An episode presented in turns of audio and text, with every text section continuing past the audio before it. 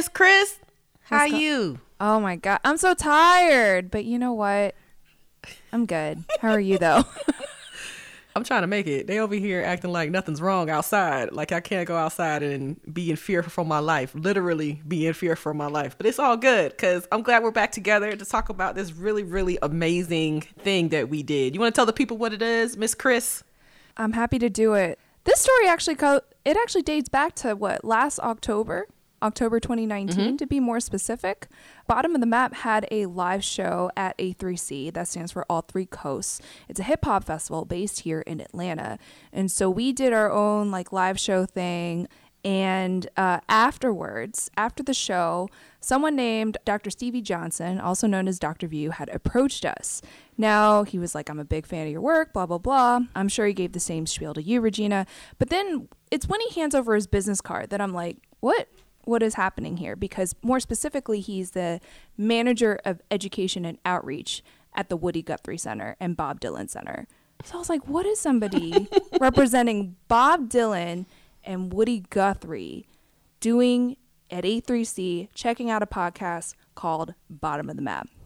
But little did we know that Dr. View, as his nickname, Dr. View was basically overseeing this amazing commemoration project that is in partnership with the city of Tulsa and uh, George Kaiser, who's like Oklahoma's wealthiest man. He's like an oil tycoon. He is basically in charge of putting together a commemorative hip hop album uh, set to be released in February 2021 that commemorates the Tulsa Race Massacre. So, for those of you who aren't familiar, and that's okay since schools didn't teach all this until I think 2017, Black Wall Street refers to the Greenwood District, um, which was Tulsa's epicenter for Black entrepreneurship with over 1,200 homes and mom and pop businesses. The Tulsa Race Massacre in 1921 was when 5,000 white Tulsans, including members of the Ku Klux Klan, decimated Greenwood in just two days. So, the album in particular is called Fire in Little Africa. Little Africa is the term that specifically the white residents of Tulsa used to reference what we know as Black Wall Street, right? And they kind of, they almost meant it as a derogatory term. It's like, look at these folks that are prospering over here while the rest of us are suffering. But then, of course, like part of this project is about like a, rec- it's a reclamation effort, right? It's a reclamation of that term as well as that particular history. So, we ended up in Tulsa in part of a press trip back in March 2020. My God, that feels like so long ago. But we went to Tulsa in March as part of a larger press trip to bring awareness to this project. And as we are in Tulsa, these artists are actually making the album. So we are not only paying witness to like the album as it is being made, but we're also taking a tour of Tulsa and learning about the larger history this particular event hasn't been well documented in the history books. Like a common narrative that we heard throughout our trip to Tulsa was that these folks didn't grow up learning about the Tulsa Race Massacre in school. They mm. had to come about it through secondhand knowledge, through, you know, YouTube documentaries and things like that. Did I miss anything, Regina? No, no, no. Just the real quick textbook version is that uh, it took place in June of 1921. So this is like the 100 year anniversary, and I'm just really kind of, I'm not shocked, but I'm shook. You know what I'm saying? That Ooh, what's you the know difference? to be not shocked, meaning that you know of course, they're not going to put a lot of history into history books. Textbooks are problematic as they are, but that's a whole different conversation. but shook in the sense that it's such a painful memory for so many people in Tulsa and in Oklahoma that they refuse to talk about it openly and directly. So I think that them doing a hip hop commemoration album is so legit because with hip hop we always air out the dirty laundry. You know what I'm saying? We mm. always we always bring it out to the forefront in terms of this is what happened, this is why it's important. So we went, we had a dope time. We did this live event. Y'all check out what we heard.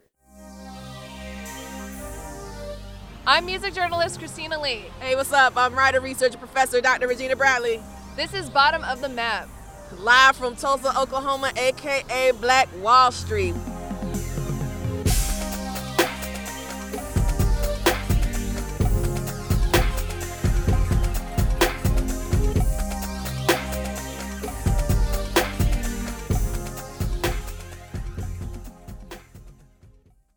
My name is Chief Egunwale Amusan. We are in what they call Deep Greenwood, which is the business district of Greenwood.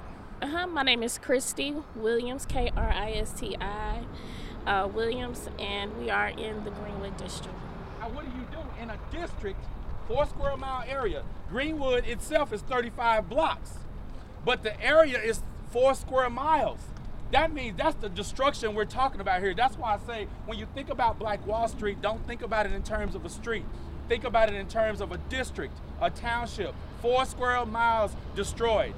Because as long as you can keep your people focused on the street, you won't think of you can really marginal you can marginalize the, the level of wealth, right? You can really do it. We can't let that happen because you talk about we, we look up to people like Rockefeller and Ford and, and all these other we had all of those same we had the same families here the Berries and the and Franklins and the Frasers and the Williams. You, we had all of that right here, right? Those are the people you need to put on your on, your- on your gear, right? Those are the names you need to put if you want to if you want to idolize somebody who for their uh, entrepreneurship and their prowess. Those are the people you do it for. All right, so we're gonna move forward over here. and they fought when the when the, when they when the riders came they fought from the top stories of these buildings. You're, and you're reading all the stories how these people who own these buildings got their guns and they fought. They fought relentlessly until they couldn't anymore and they set buildings on fire. Then when they realized they couldn't burn them down what's the next best thing? Bomb them you bomb them so it's just a, it's a really powerful story you think about how big this just all of this is you know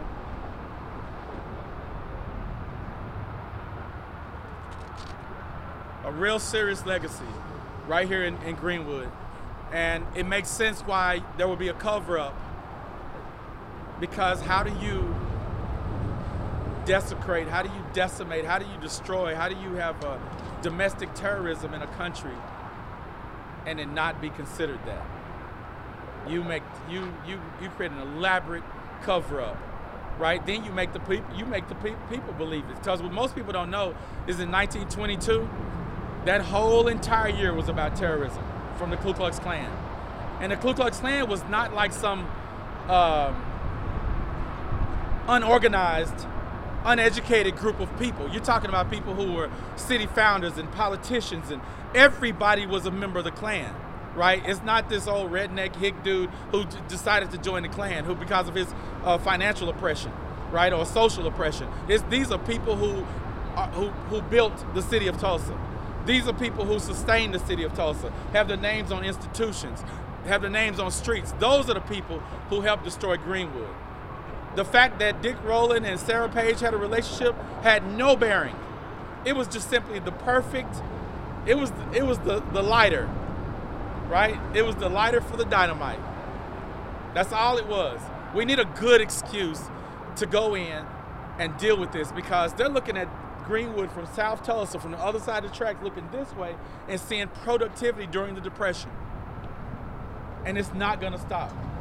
So how do we deal with that? And it's in prime real estate because you have three rail systems that go straight through it. So that's what we're talking about when we think about Greenwood, okay?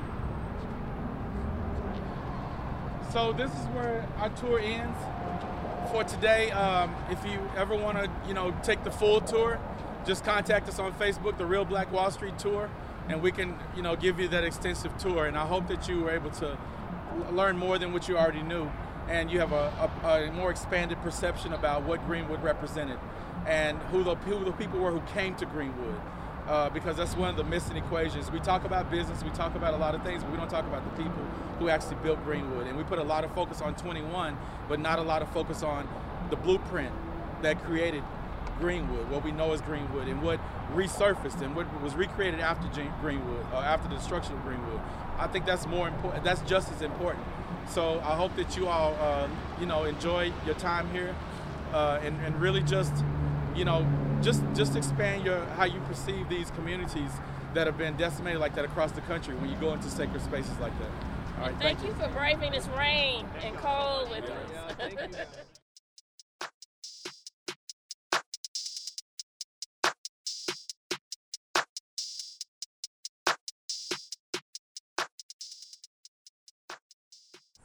What did you make of that experience? It's a lot. I'm still processing. I was very much in my feelings. Mm-hmm. Um, you know, just had this whole conversation about erasure and racial trauma and how that works out just really just kind of touched me in a way I wasn't really prepared to deal with early in the morning. So we're here because uh, Dr. Stevie Johnson invited us out to see how they're commemorating the 100th anniversary of the Tulsa race massacres. which is next year. Um, but in preparation of that, um, Dr. View is coordinating a hip hop album. Which is fire, by yes, the way. Yes, um, featuring uh, local artists such as Steph Simon, who we're going to be talking to uh, later on this weekend. Talking with folks like who grew up in Tulsa, um, who grew up pretty much where Black Wall Street was, but didn't come to find out of this history, of their own personal history, until way after the fact. So- Way after the fact. so the biggest oversight that Tulsa is experiencing right now is that they're kind of rushing to commemorate a massacre that had yet to be incorporated into school curriculums until two years ago. Yeah, which is crazy. We we got to see pictures of what the original district looked like, but one of the things that always stands out for me, especially as a southerner, is the railroad tracks. It's like a physical signifier Right. of segregation, and that extended all the way out here. So that was it wasn't surprising, but I was kind of was like, yeah, this is why we're all still historically connected. Like they're still doing a lot of the similar things that you would think are deep south, but that also just kind of perforates out out west, I guess. Yeah. Yeah, yeah, yeah. So it's like the railroad tracks are like one of the last remaining markers of that particular period where uh, white residents of Tulsa were looking over at Black Wall Street and then asking themselves, well, why is it as like, I mean, they were looking at Jim Crow as something beyond like a stimulus package. They were looking at it as like affirmative action used like to their own disadvantage. Um, so And they probably weren't used to black folks being dope and, and being functioning on their own without Right. the influence of white folks. And some white folks just still can't deal with that shit. right, Which is, you know, it is what it is. Yeah, exactly. So we were at the Greenwood Cultural Center. You said something so brilliant there, which is like, we have yet to acknowledge the anger or, mm. or something like that. Can you expand on that? Because I couldn't do it. I mean, like, so basically, it's like folks want to talk about reconciliation. They make it seem like it's a one way street, like it's only black folks who needed to be doing the work. And it's a two way street. And the other part of it is you can't reconcile when you won't acknowledge what happened. And that's where the rage comes from. You know what I mean? Like, rage is a part of that. It's a part of the grieving process. It's one of the steps. You know what I mean? And that's the one step that folks are trying to, you know, get over on and make everything work. But you can't get you can't get reconciliation without actually atonement and acknowledgement. You know what I'm saying? So that's what I was trying to say. Last night we went to the mountaintop, which meant that we went to this super secret, super dope listening party. Uh, today we're doing a view or a tour of Tulsa, and then tomorrow is when we do our thing. Hey, players, this Peaches, and you listening to the Bottom of the Map podcast right here in ATL. Yeah, boy. So we did a live show at Circle Cinema, and we talked to uh, View and Steph Simon, who is one of the pioneering uh, hip hop artists in Oklahoma, who's also spearheading the artistic talent for the album Fire in Little Africa. Did I forget anything? More specifically, we were talking to Dr. View and Steph Simon not only about the project, but I guess hip hop in particular being an oral history that counters what has been completely missing from the textbooks. Like, so the thing to know about Steph Simon is that he grew up. Like literally, he has an album titled "Born on Black Wall Street," and so, um, like, what we ended up talking about was just about how like hip hop in particular offers this alternate history and sort of like, you know, fills in the gaps in places where textbooks were lacking. Steph Simon, tell him what you wanna do, baby. Let him know. Man, I put that on the coach. Ain't nobody fucking with the flow. Woke 'em up like a nigga spit foaches. I been focused. I been passing out flavor like Oprah. Your main hoe make a bend over. Yeah, yeah, roll it. Picture me, picture frame, nigga sick of me. Fix your face when I enter the vicinity. No trash through the airwaves, no gimmicky. No discount, pay the toll, you ain't entering. I need that, made it all bad. Yeah, yeah. They say I'm so West Coast, but I'm so cap. I really put the city on the map. Yeah, yeah. Still remember when I used to ride the fast track. Nothing but a dollar in the transfer. Now I transfer dollars to a PayPal with a password. Pippin ain't dead, it just moved to the web. Making moves with the bread, made the rules. I'm a says, yeah, yeah. Ain't nobody gonna stop my mission. Yeah, yeah. Ain't nobody's gonna catch me slipping. Yeah, yeah. We ain't worried about much, we chillin'. Yeah, yeah. You about One of the things that we always talk about on the podcast is that the South is not a monolith. You know what I mean? And if the South is not a monolith, the culture is not a monolith. There are threads in place that connect us all together, but that doesn't mean that we don't have our unique experiences, unique things. So, like, when I was invited here by, you know, they keep calling you Dr. View Stevie. I just call you Stevie. Okay.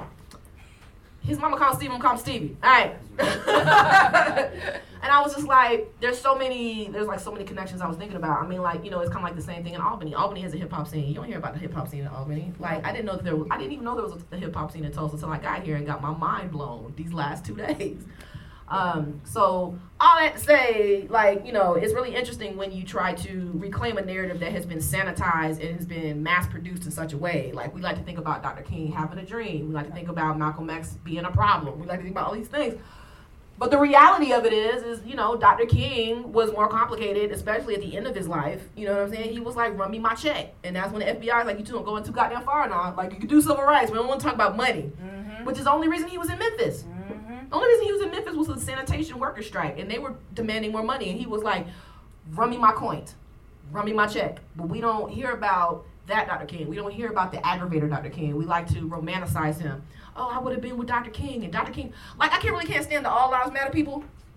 The ones who just come out of nowhere when you be like Black Lives Matter, and then they be like, "Well, Dr. King said, shut the fuck up. Dr. King didn't say that." And if you gonna give me some new quotes from Dr. King, give me the quote where he was like, "I'm trying to integrate my people into a burning house." I ain't never seen no white folks say that shit. Stay in a burning house.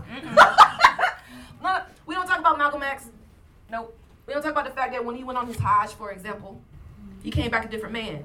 He wasn't just thinking. I mean, he was still very much pro-black, but he wasn't just pro-black. He was more humanistic in his approach, which caused a stir in the Nation of Islam, which is why he left the Nation of Islam.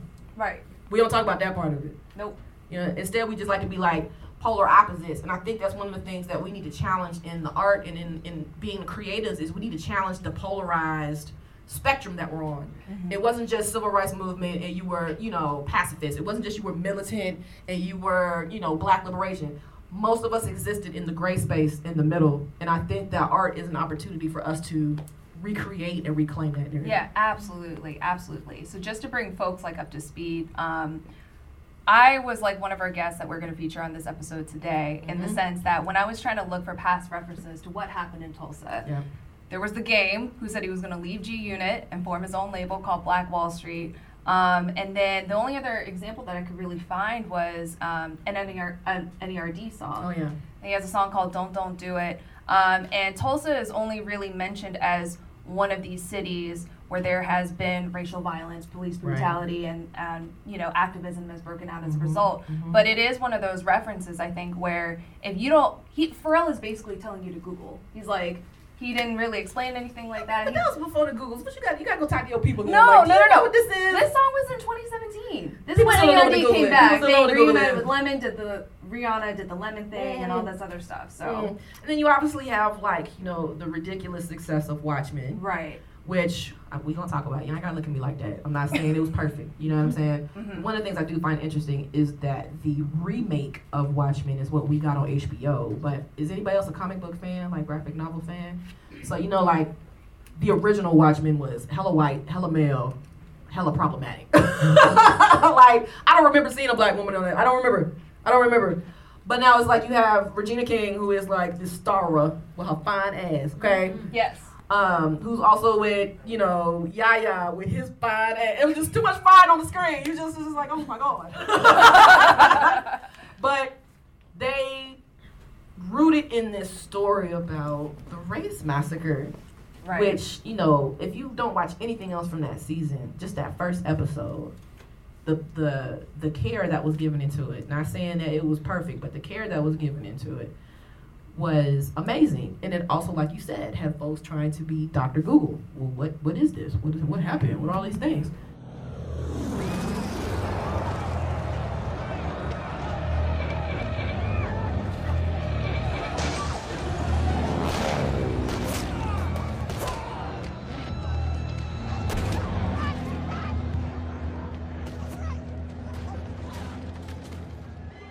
But it also showed a very blind spot that in this era where this, I mean, like, real shit, we live in an interesting moment. Like, on the one hand, you have folks who are trying to tell us that we're post racial. Mm. Like, you know, you know, race don't matter like it did You know what I'm saying? And you just kind of like, if you are a person of color or if you are black, you you have to deal with that shit. And then, you know, you have to deal with folks talking about diversity and inclusion, mm. but like they don't want to say the word black. And I feel like Watchmen forced people to say the word black, black trauma, black resilience. You know what I mean? And folks were like, "Oh, but the civil rights movement," and we like, "Mm-mm." Black trauma, black violence, racial terror, racial trauma. These things are continuously coming up. And one of the reasons that they are continuously coming up is because we refuse to acknowledge and deal with it. You can't get no atonement if you don't know what, what you're atoning. You know what I'm saying? First of all, I'm just saying, that's just facts. But I don't want to talk about this no more. Because, I mean, we got Yeah. we got folks who can, who can speak from it. I mean, you know that, what I'm saying? I mean that's what makes this trip to, for us like really, really exciting, right? Very true. Because um, while Watchmen definitely put the race massacre, um, catapulted it to like mainstream, I Mhm. guess to some extent. Um, it also showed that there was some more room to bring Tulsa into this conversation, Tulsa voices, and I'm thinking specifically about two things. I guess one, as soon as you get to the present day, mm. there were definitely some condos that I recognized as being from Atlanta. I was like, oh, they didn't even shoot this in Tulsa. That's the Jackson Street Bridge over there. You know what I mean? So, so there was that aspect of it, mm-hmm. and then the other aspect is like once you get to the present day, you're not hearing a Tulsa hip hop voice. I love Future, but I feel like that was may- perhaps maybe the time and place to feature a Tulsa hip hop artist. Something. I'm saying, I'm sorry, Future, but also I'm not sorry. Um, I so, so I guess with that in mind, uh, we're really excited to Have bring in a couple folks who have been our hosts throughout this entire week, but for this particular episode are our guests. Um, I remember when uh, Dr. Stevie Johnson first approached us, it was at A3C. He was like, hey, just want to stay in touch, blah, blah, blah. And then I look at his business card and I was like, Woody Guthrie? I'm so confused. But I'm really excited for everything that he is doing. And then, of course, um, we're also bringing in uh, Steph Simon. Steph Simon, who for me reminds me of Outkast in the sense that once I touched down into Atlanta in 2010, their music became like they served as a tour guide for me to understand the city, to kind of connect landmarks to history. Yeah. and I feel like your Steph is has done that pretty much us. doing the exact same thing. So please come. Yeah, show some love to our, our guests for this special edition of Solid Night. Dr. Lee and Steph. That's tight. Can I talk about that real quick? yes, please. So, um, Outkast is the reason why I make tour guide music for Tulsa. Wait, it. really? Yeah. So, um, when I went to ATL, um, what, whatever year the Falcons went to the Super Bowl, 2017. We don't want to talk about I'm it. not. You realize how hurtful that is? So, So hurtful. I'm not soon even as- invested in them like that, but just soon as I get there, like I'm, I throwing Outkast. Um, we uh we spray we we doing a uh, a mural. Me and my one of my friends, Jake Beeson, we're doing a mural for Killer Mike. Oh, fire. Okay. And here comes a MARTA. I'm like, some of my niggas rode the MARTA through the hood, just trying to find that. You know what I'm saying? I'm just rapping everything. We go by the package store. I start rapping the package store raps.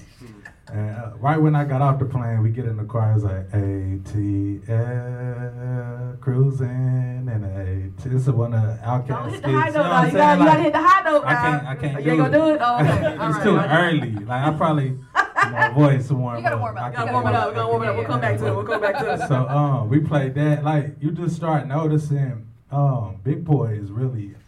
People don't give Big Boi enough credit, but Big Boi Don't get me music makes so much sense when you're in Atlanta.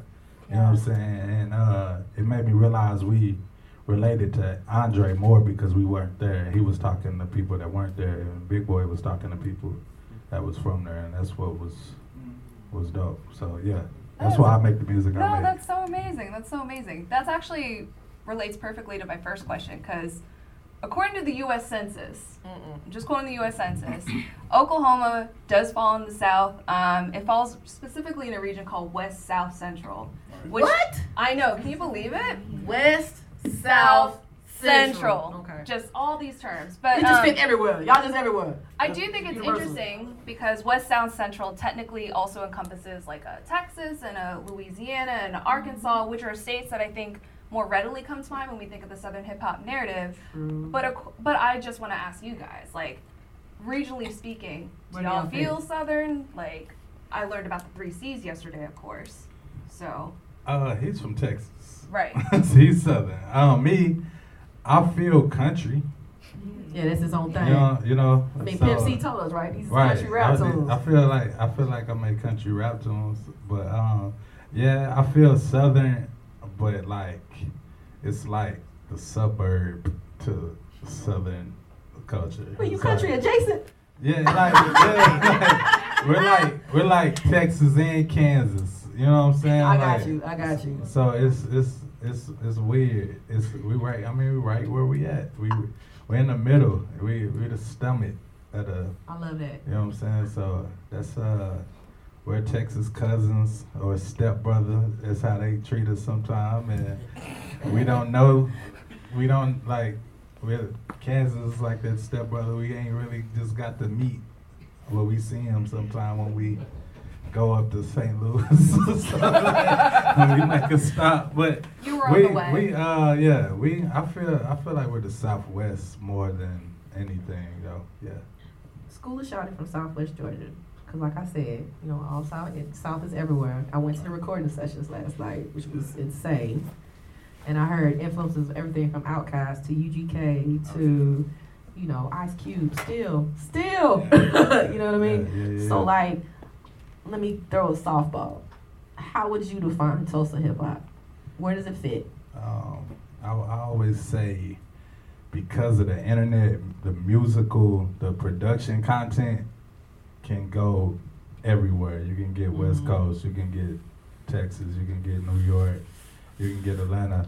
Um, I think the sound now comes from the content. The words that we say is what defines Tulsa. And we, we speak for entrepreneurs. We pro entrepreneur. We pro local. We pro ownership. We Mhm. pro starting up your own business outside of your job. Like that's that's what you are here when you when you hear a rapper from here. We uh we teach people how to boss up in their in their music. It all started with one. It all started with one. It all started with one. Uh, it all started. I'm putting on like a sweater when the breeze out. The weather of them fees out. Summertime, my knees out. Can't believe I ever sag. I've been feeling free now. Kinda like that first time when I sat inside that tree house. My niggas starting businesses ain't even got degrees now. My niggas with degrees, man, they out here selling weed now. Pendulum swinging like Alan Green now. Got that kind of style that can turn a dope fiend out. Have them saving money just to do some better things now. All the children in the project feel like they in sweet snap. Man, they say we from the bottom, but I do not see how. When the people with the money wanna look like me now. Looking like my kids got the ass like my queen now. Something money cannot buy that type of shit you bleed out. Come up to the promised land and come and see what we bout. Crabs in the bucket, but my bucket pushing me out. It all started with. Um, but Stevie, you know, as a producer, like, you know, I heard a couple of your things. They alright. no, they're amazing. They're amazing. No, so I mean, like, as a producer, you know what I mean? Like, what, especially somebody coming from Texas, because, you know, folks like to have these conversations. Is Texas really part of the South? Yes, yes, the fuck it is. Like, stop having these con- But I mean, like, as somebody, what part of Texas, first of all, I think that's important. What part of Texas are you from? And then when you listen to a beat, like when it's coming together in your mind, like what aspects of Southernness do you feel most impact how you how you represent yourself on a track? So um, I'm from originally from Longview, Texas, which is uh, about two hours east of Dallas, about an hour from Shreveport, so right off of I-20. Um, call ourselves the Piney Woods, um, and so it's really like it's really interesting that it's a big country city, and the fact that I was transported to Tulsa is that same feel, just mm-hmm. with more people. And so, kind of going back to your last question, like I would define it as God's gumbo. in the context of like this Bible Belt. yeah, it's just like this this Bible Belt that we that we're living in, and got these people who are kind of coming into the center, like the epicenter of like God's gumbo, and like getting this spiritual energy that it's not necessarily I go into a project like expecting to create something. It's like I read something by uh, I think her Petra Hendry from LSU the epistemology of listening and how like it's really a sacred, a political act of trust when you do anything in community with people. And like that's my approach when it comes to like to making music, is that I'm going into this to this room and I'm listening to the people who are rapping and formulating a sound based upon the energy that they're giving me. And so I can listen to a Gil Scott Heron sample or Nina Simone and and put it together with some Big K.R.I.T., J. Cole, and, and make it sound like something God created and we're just the vessels. Um, so sonically it's just more of like what do I feel is going to be the, the, the sound, the frequency, the emo- emotion that's going to allow people to like resonate and truly listen and, and give space for the artists to like truly like say what they got to say. Steph, you were talking about how um, I guess the most important basis of Tulsa hip hop is this idea of like entrepreneurship and really like nurturing and cultivating that. I guess I like speaking as a journalist, I just want to like really paint that picture. So I guess like as you're gaining prominence as an artist, um, what was the state of uh, black entrepreneurship as you were like Yeah. kind of getting started, and what role has the music played in nurturing that from what you've seen? it's it's always been there. Um, even before like the awareness of Black Wall Street started to really push, it's all people have been like black businesses have been happening. But um, I just wanted to be the soundtrack to it. I just wanted to be what people listen to while they was writing their business plan, and my my music is was playing in the background. You know what I'm saying? So it's always been there, and uh, I I really fed off of that. I really fed off of North Side community. I don't know how far north y'all been yet, but the energy out north is just a lot different from anywhere in the city of Tulsa. So Why? it's uh it's because nobody really leaves that side of town. They just stay right in that thing in that in that circumference. They that- leave city limits. They just stay right in around in that. And so uh, that was even me growing up until I was forced to move to another side of the city. Um, I just stayed in that in that radius. So you know everybody. If you went to school there, you know everybody. And you know what I'm saying? So uh, the sports culture, the just everything. Everybody everybody just it was always a big family like Mhm. feel. So it's always been that way. So I mean, like something you said yesterday really stood out to me. You were, you know, they were asking about how you were talking about Dickie Rowland, Yeah. and I was like, I feel like this is a conversation that I've had with multiple folks, including my students. Is that I tell my students that with Black folks, the voice that we seldom speak with is our own, which is like a remix of something that DJ Spooky said. You know what I'm saying? Gotta give receipts. You ain't gonna come for me. You ain't trying to take nobody's shit. Uh, Citations and all that. Citations are important, especially as an academic. But one of the things I was like, the first thing that came to mind for me when you said that was, that's ancestral ambition. You know what I'm saying? I like, believe in I believe in that. I do too. I'm just like, you know, it's to the point where I, it's like, if you have something, you don't even have to be a creative. You know what I mean? But I'm a creative. Like, I'm a fiction writer. You know what I mean? And it's like, I have characters, voices who are like, oh, oh, you going to ignore me? Yeah. Let me wake your ass up. Let me, Yeah. let me do something like when we when we talk about like that connection to the Tulsa massacres and the role that hip hop plays in that. Like, can you dive into that a little bit? Like, what is the bridge between like that act of remembrance that hip hop does versus like that reclamation that you're doing with the music, or what a lot of Tulsa artists are doing with the music? Well, I mean, I- for me, I knowing that Dick Rowland, his his his narrative was like he's the catalyst for the race riot and the race massacre because of the elevator incident. So I was like, okay, I want to be the catalyst, the 2021 version.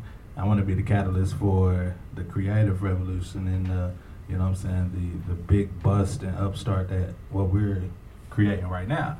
So I, I didn't want to be called I didn't want people calling me Dick.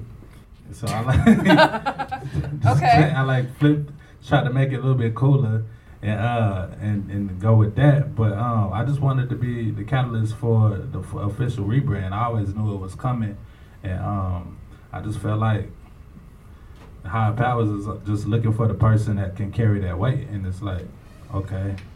You look like you've been you've been up here asking for it, like you know what I'm Right, saying. right. Yeah, So. I'm gonna give it to you, and now it's like now that I feel like the table is set for me, I'm just like okay, I gotta I gotta work and make it happen. So I accepted the challenge and and the role, and everybody is coming to me at, in in that position. I just feel like it's uh, at this time it's like my job to to carry that flag. So. Uh, it was all a dream. I used to read Jet magazines. Now I'm trying to make it on the cover. Double XL, throwing up world culture. The town vouch for me, not a child, but the poster. Got my name on it. Steph Simon, simple and plain. Homie, like a sandwich with bologna. Meat and bread only. Ride the beat like a black Lane Frost without a license. Swangle with the date in the car, so indecisive. I put my city out of crisis, gave it an identity. I paint the picture so vividly. Uh. Skyline energy, uh. diamond dick rolling. I be flowing like the rivers uh. be. Got your girl digging me, and she ain't even hear me speak. Not a peek, word of mouth got me on the brink. And you can bet they will never catch squeak. Headed to the beach, ice tray full of drinks in the photo Jeep. Uh, summertime, everybody outside. With a pocket full of endo. And we gon' party You know, it's hard to speak for the dead. And that's what you're doing. I mean, like, No, but it's- also like That's literally real. though. Like it Like, is. literally, It's- like, literally, that's what it creatively, you know what I'm That's what it saying? is. It's hard to speak for the dead. Um, my mom passed. I, I speak to my mom all the Yeah. time. She passed when I was 20. My grandma passed when I was 11. Like, Mhm. and it's always been uh, death has always been like a thing, a reminder for me. You know what I'm saying? So I've always had like relationships with people that's not here.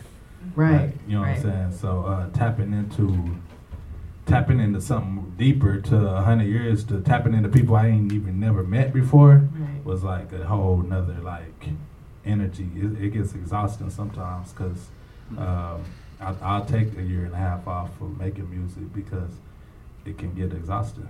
I mean, and, and Stevie, you know, this is where I kind of want to bring you in as a producer because I feel like a lyricist tells you one story and a producer by the by his beats tells you a whole different story. You know what I'm saying? And like, I'm wondering, you know, walk us through it. So when you came up with this idea for, first of all, what does Fire in Little Africa mean? Mm-hmm. But also, how is that kind of correlated to what Steph is talking about? I mean, like, you know, it's hard to speak for the dead, but it's also hard to rep- use your art to represent for for the dead too. You know what I'm saying?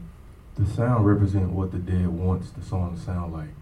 Um, so, um, so that, to answer your question, and I'll elaborate in a sec. So, Fire in Little Africa comes from a photo that was taken. It said Tulsa Race Riot, June 1st, 1921. Mhm. It's a rooftop view of Greenwood burning. And uh, I was having a conversation with a mentor. Shout out to uh, Dave Stovall. Was like, man, I'm thinking about calling this joint Little Africa on fire. He was like, why? I was like, tell him the, you know, the photo. He says, uh, kind of going towards the dead, like, where is the agency? Where is the agency being placed? Right.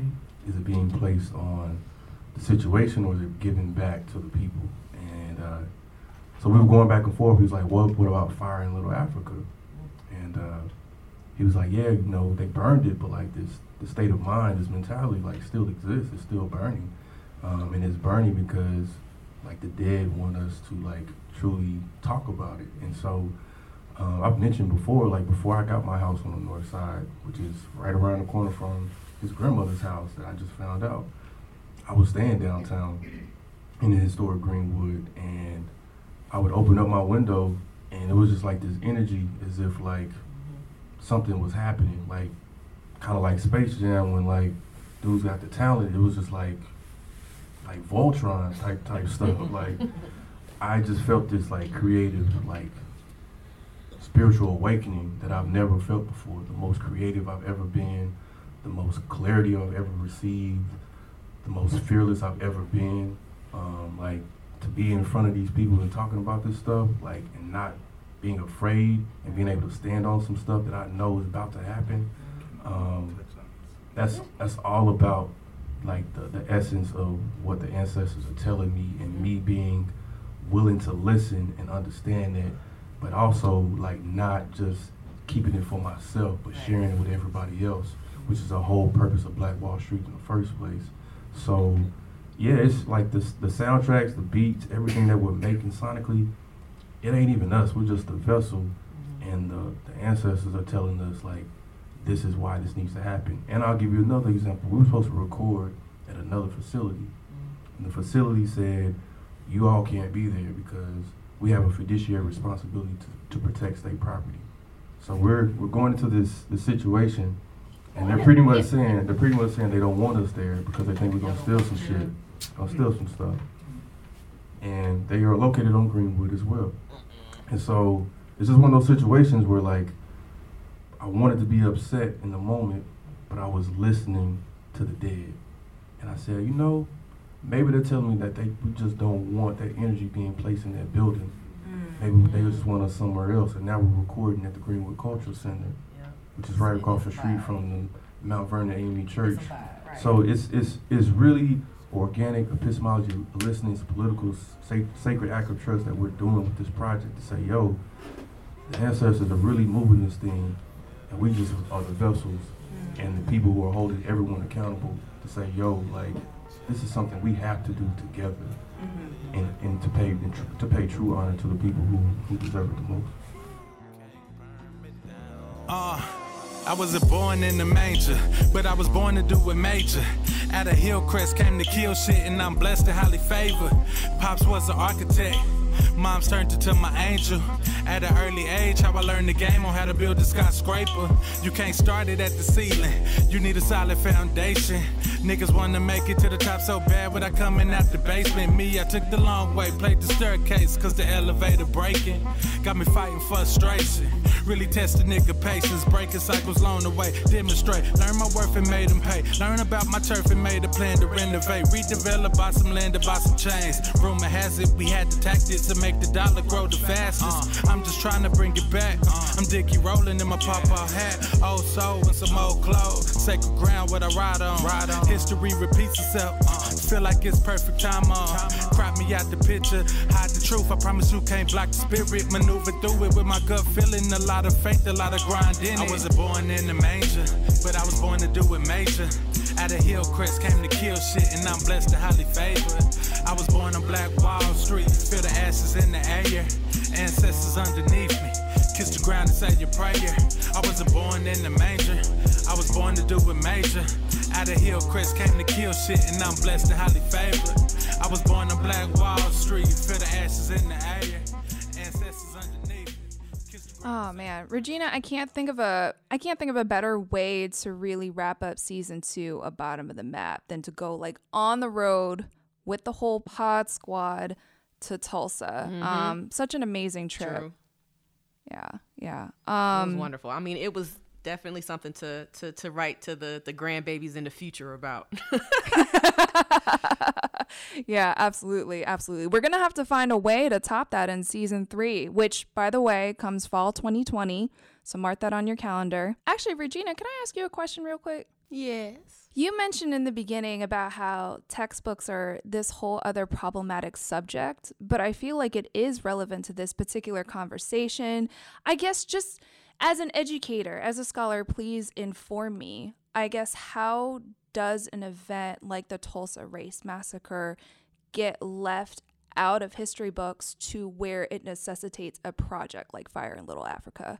See, now you're gonna have to have me get all upset and everything. No. um, I mean, it's a couple of things. Like as as a college professor, when I get um, new students, we have this conversation in my, particularly in my survey of African American literature class, and a lot of the events that dictate so much of the cultural um, expression that's being made, that's being performed, is dictated by these really traumatic historical events, and a lot of them are like, I've never heard of that a day in my life. Like what I mean that some textbooks are problematic is that they whitewash history because they don't want to make people uncomfortable. They don't want to step on toes. But the reality of that is is that they have to step on toes to make sure that people know what happened so that we don't repeat the past. You know what I'm saying? Um so when we got to Tulsa, like even for me, I had to rectify how I acknowledged the Tulsa race massacres because I had always called them the Tulsa race riots. And folks there were like, no, no, no. Let's be 100, shall we? Uh, folks were dying for no reason. This was a massacre. And I was like, oh, okay. So, I mean, ultimately, is to reclaim a particular type of narrative, not only just as an educator, but also as uh, as a black person who has family who is familiar with the Tulsa race massacre, but like still was too painful to talk about it.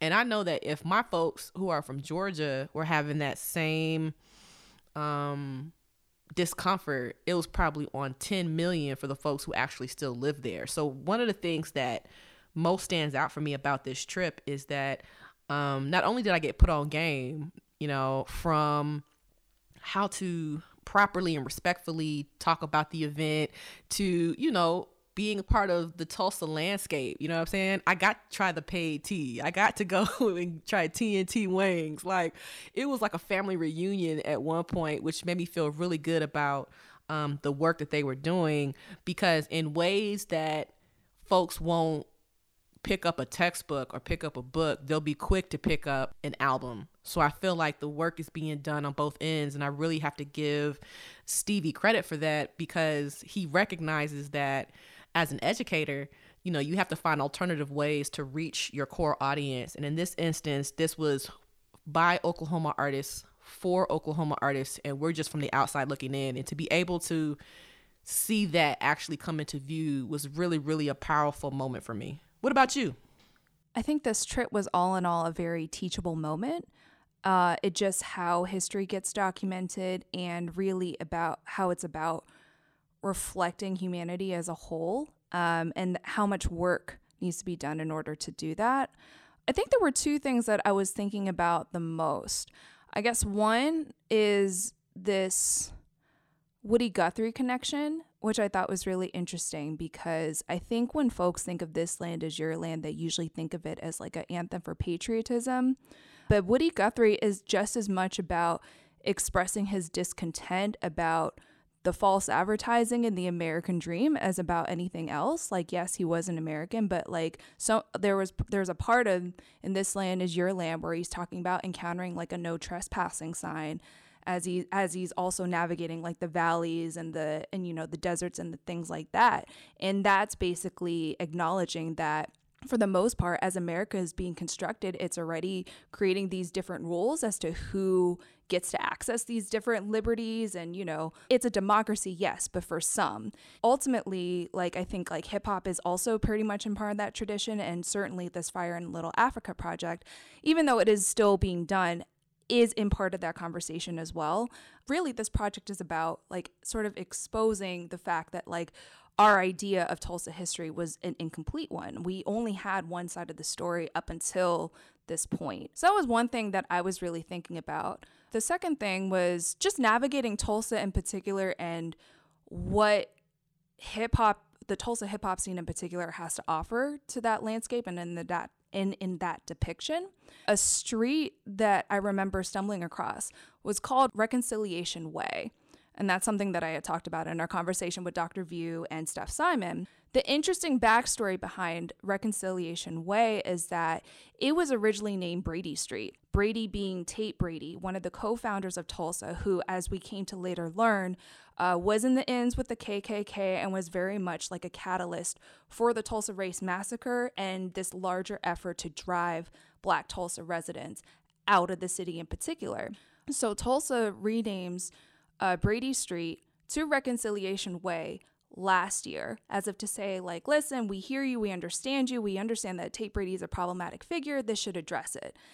But as the hip hop scene will sh- has shown, and as as the Fire in Little Africa project has shown, it's like we're not 100% there yet. I think like the the mere existence of what, you know, Dr. View is doing and what these Tulsa hip hop artists are doing is proof positive that like you can't just suddenly decide that reconciliation has been achieved when we've only gotten to hear one side of the story.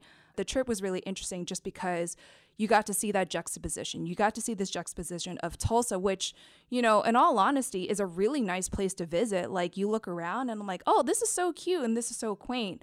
And then, so, but there's that perception versus like the people who actually live there and have to live with that history and understand that, like, their birthplace is like hallowed ground. But then at the same time, you know, I think the one main takeaway is that, like, as Steph Simon was saying, this was, this is so much more than a, about just retelling that history. I think it was really admirable that they're sort of reclaiming the Black Wall Street as like a mindset as well. And they're championing the entrepreneurial spirit that their ancestors held up.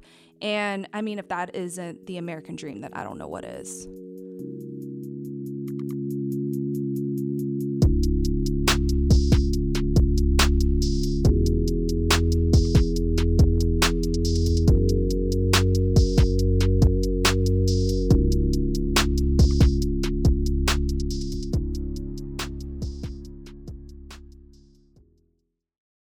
Thank you for listening to Bottom of the Map, brought to you by WABE and PRX. If you're listening on Apple Podcasts, please leave a review. It will help more people find this show. Follow Bottom of the Map on your social media platforms at BOTM Pod. Again, that's BOTM Pod. Bottom of the Map is hosted by Christina Lee and Dr. Regina N. Bradley. Produced by Floyd Hall. That's me edited and mixed by Stephen Major Key. Our executive producers are Jan Berry and John Haas. Our theme music is produced by Smith and Cash. Special thanks to Mike Johns and Lois O.G. Reitzes. This program was made possible in part by the Corporation for Public Broadcasting, a private corporation funded by the American people. Follow, subscribe, connect, holla.